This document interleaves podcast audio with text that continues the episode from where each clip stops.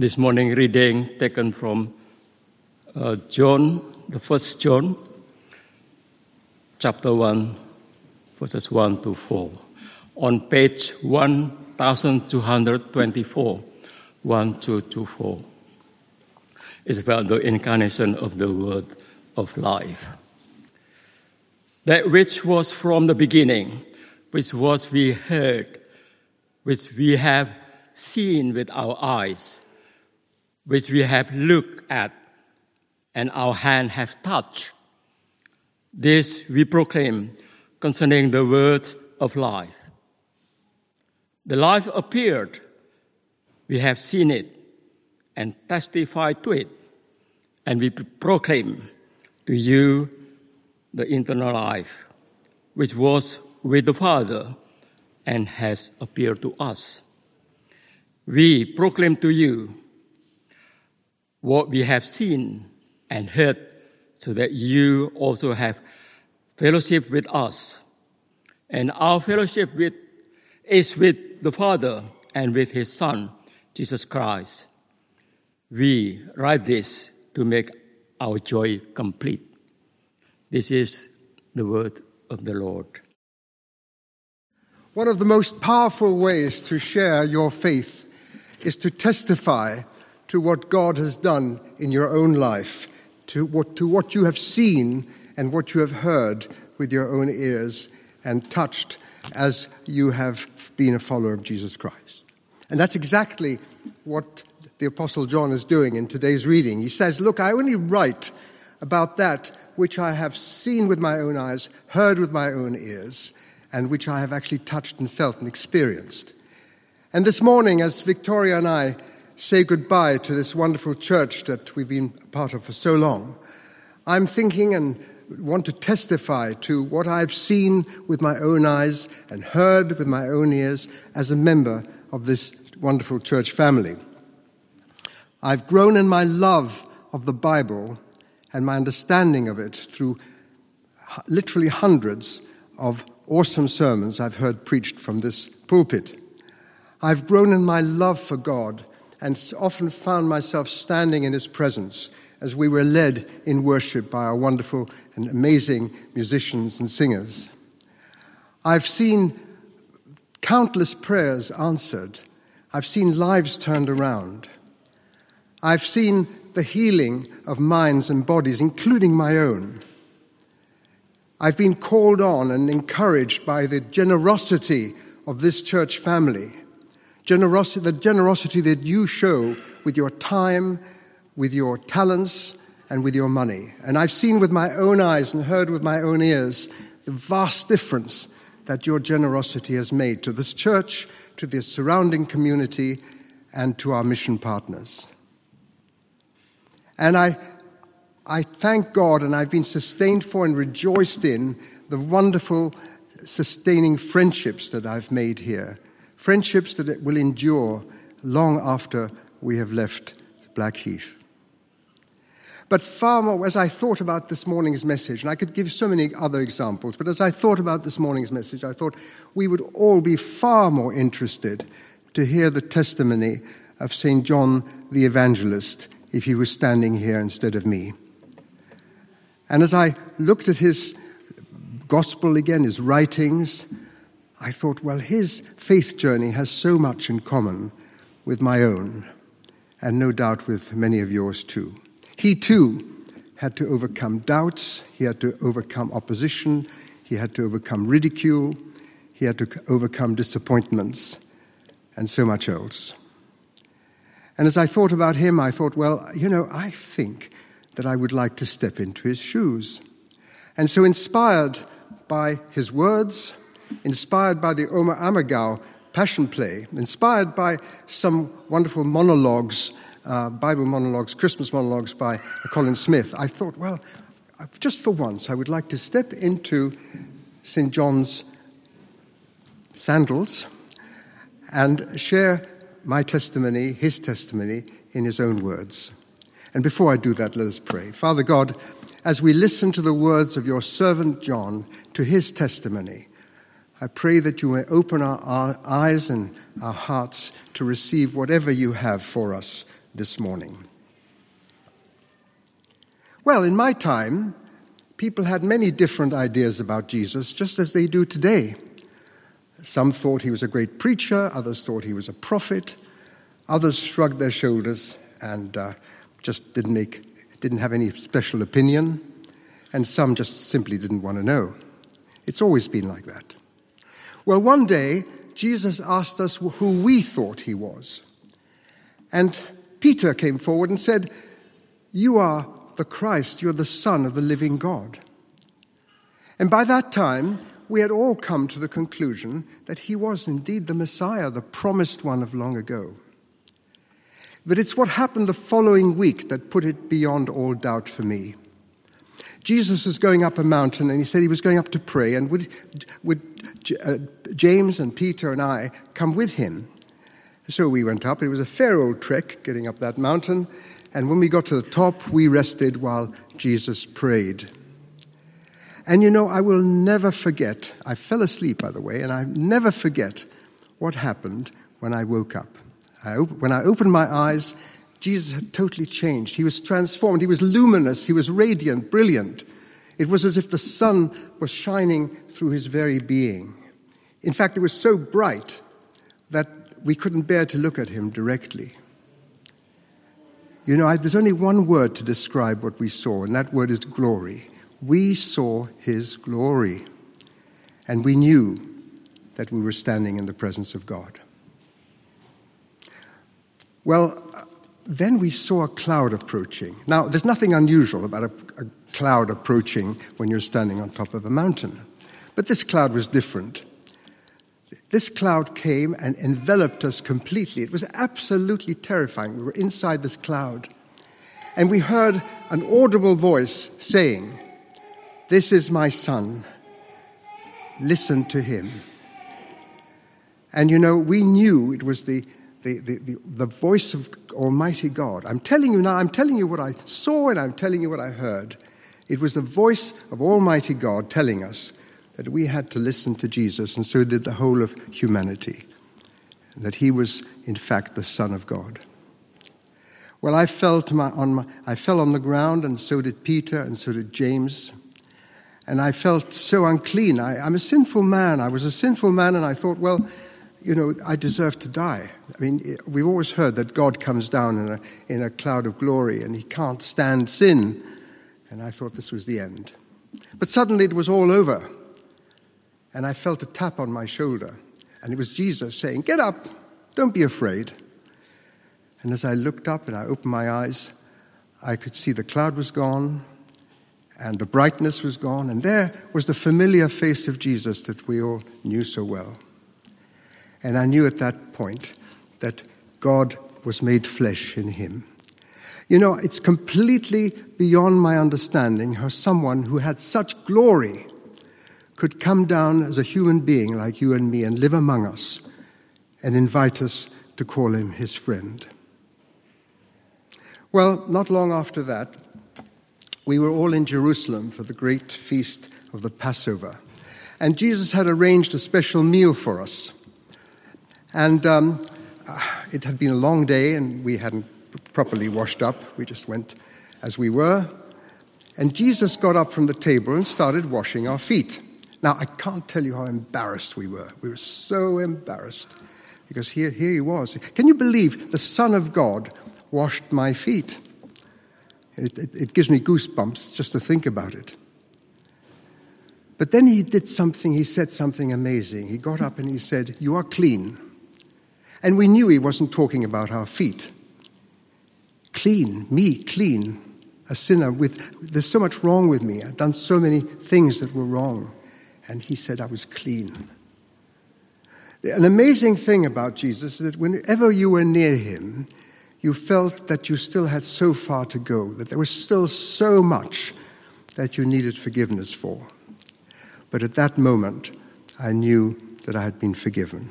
I knew that I was clean, and my life was never the same again. Anyhow, very soon afterwards, uh, we had, well, I was sitting next to Jesus at that meal, during that meal. And uh, he, so much happened. There's so much, and you can read all about it. He spoke to us for a long time. But at a certain point, we saw a great darkness come over Jesus, great sadness.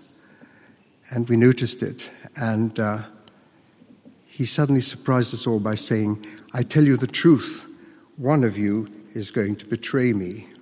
We were shocked. I mean, dumbfounded. We said, Lord, is it me? Is it me? Is it me?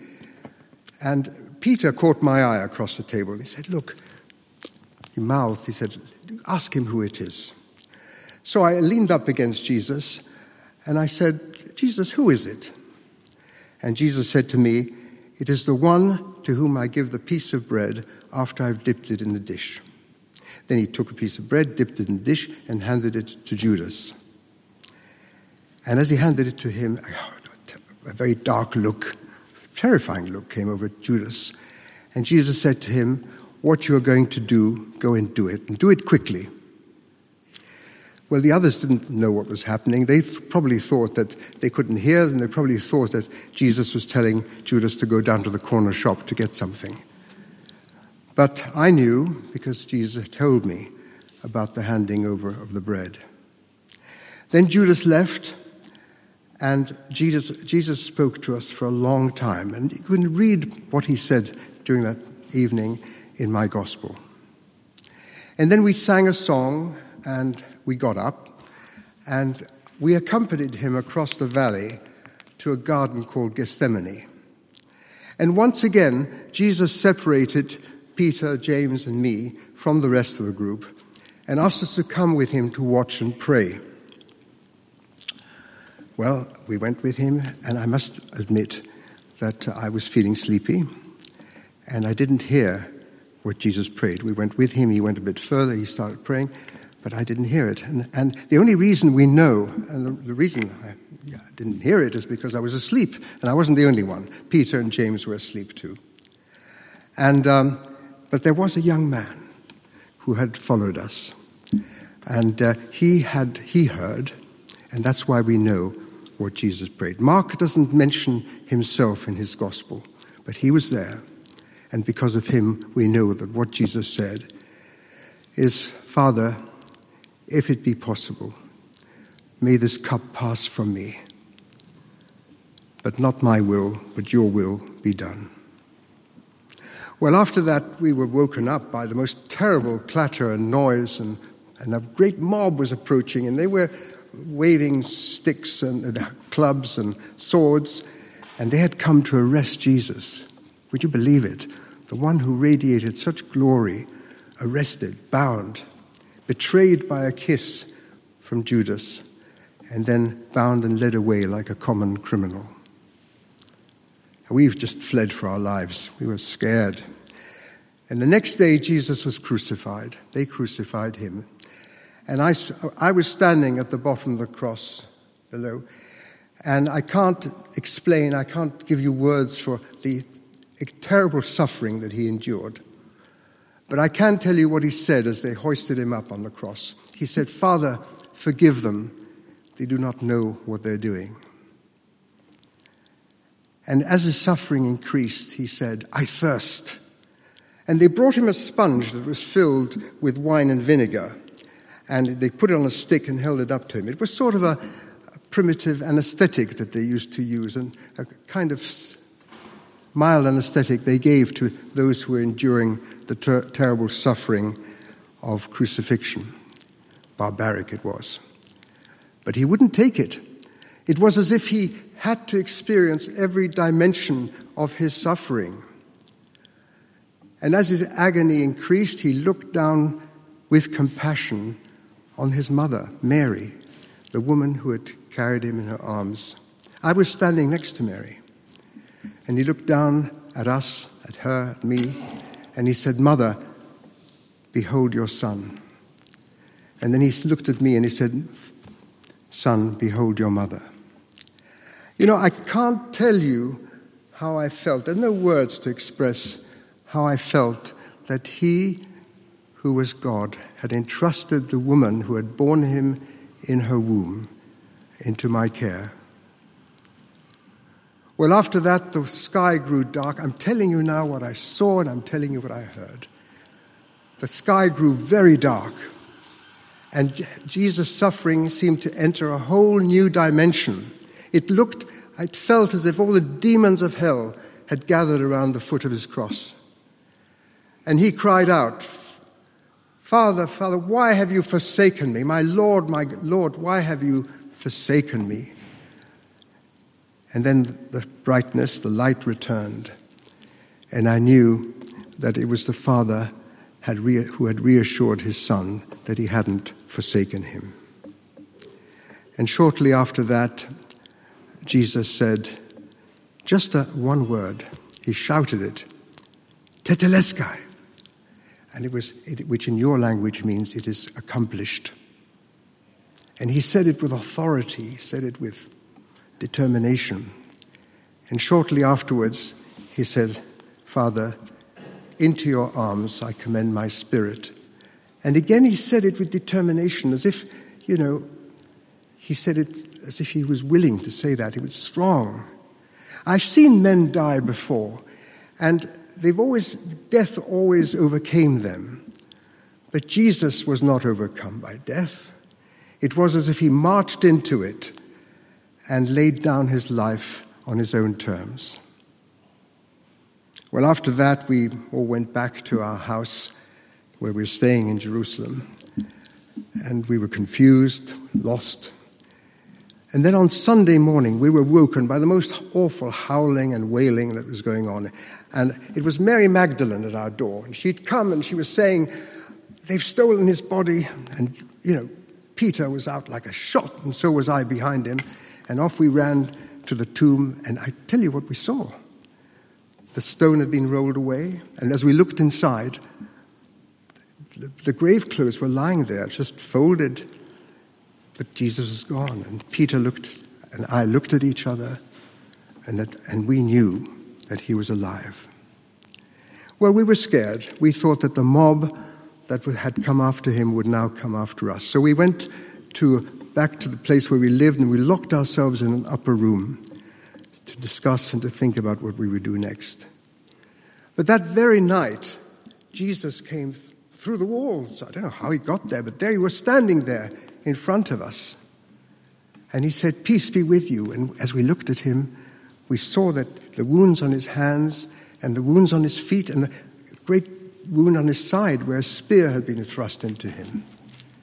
And he said, as the Father sent me, so I'm sending you. Now, I'm telling you all this so that you will believe that Jesus is God, that He's the Son of God, that He's the Savior.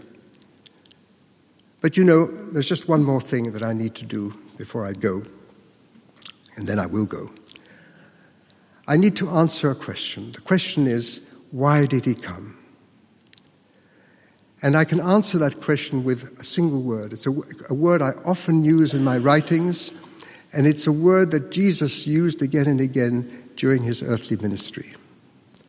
And that word is life. Life. We're all looking for life, aren't we? We all want life.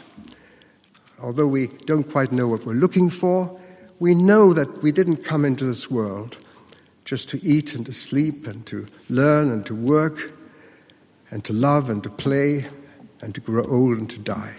We know there's more to, to life than that.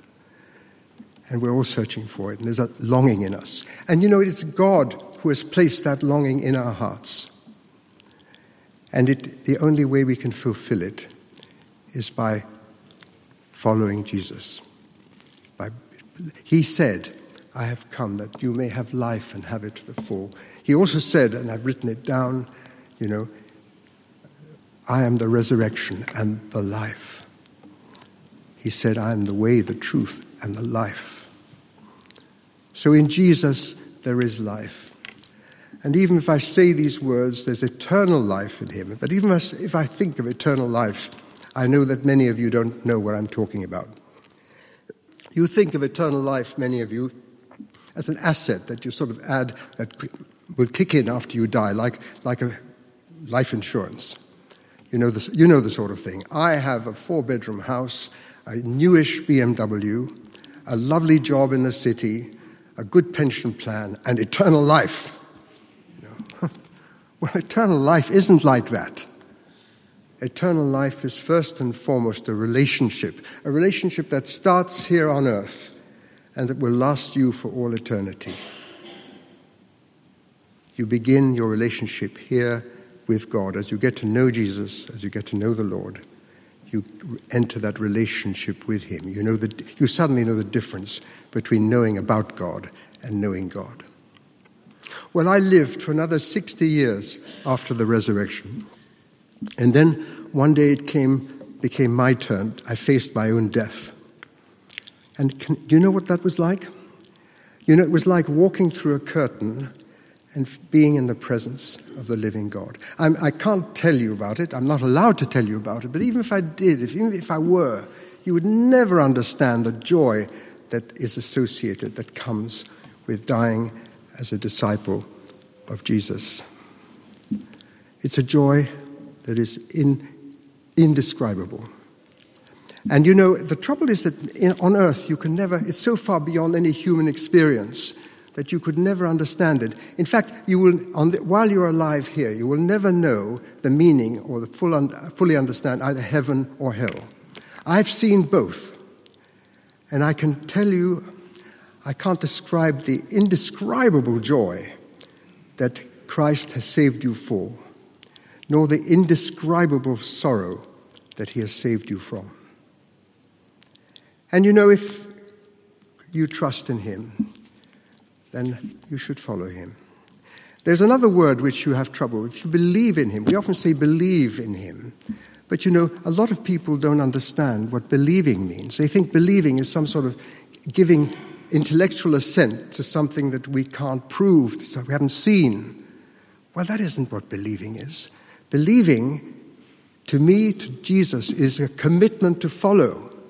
Because it's only when we follow him that we can understand him. That, it's what happened to me and James, my brother James. Jesus said, Follow me. And we followed him. We dropped our fishing nets. We just went after him. We trusted him. We didn't have any idea who he was, really who he was. But it's only as we walked with him and followed him that we be- began to understand and to grow and to learn to live his way. And today, if you are here and you trust in the Lord Jesus Christ, follow him.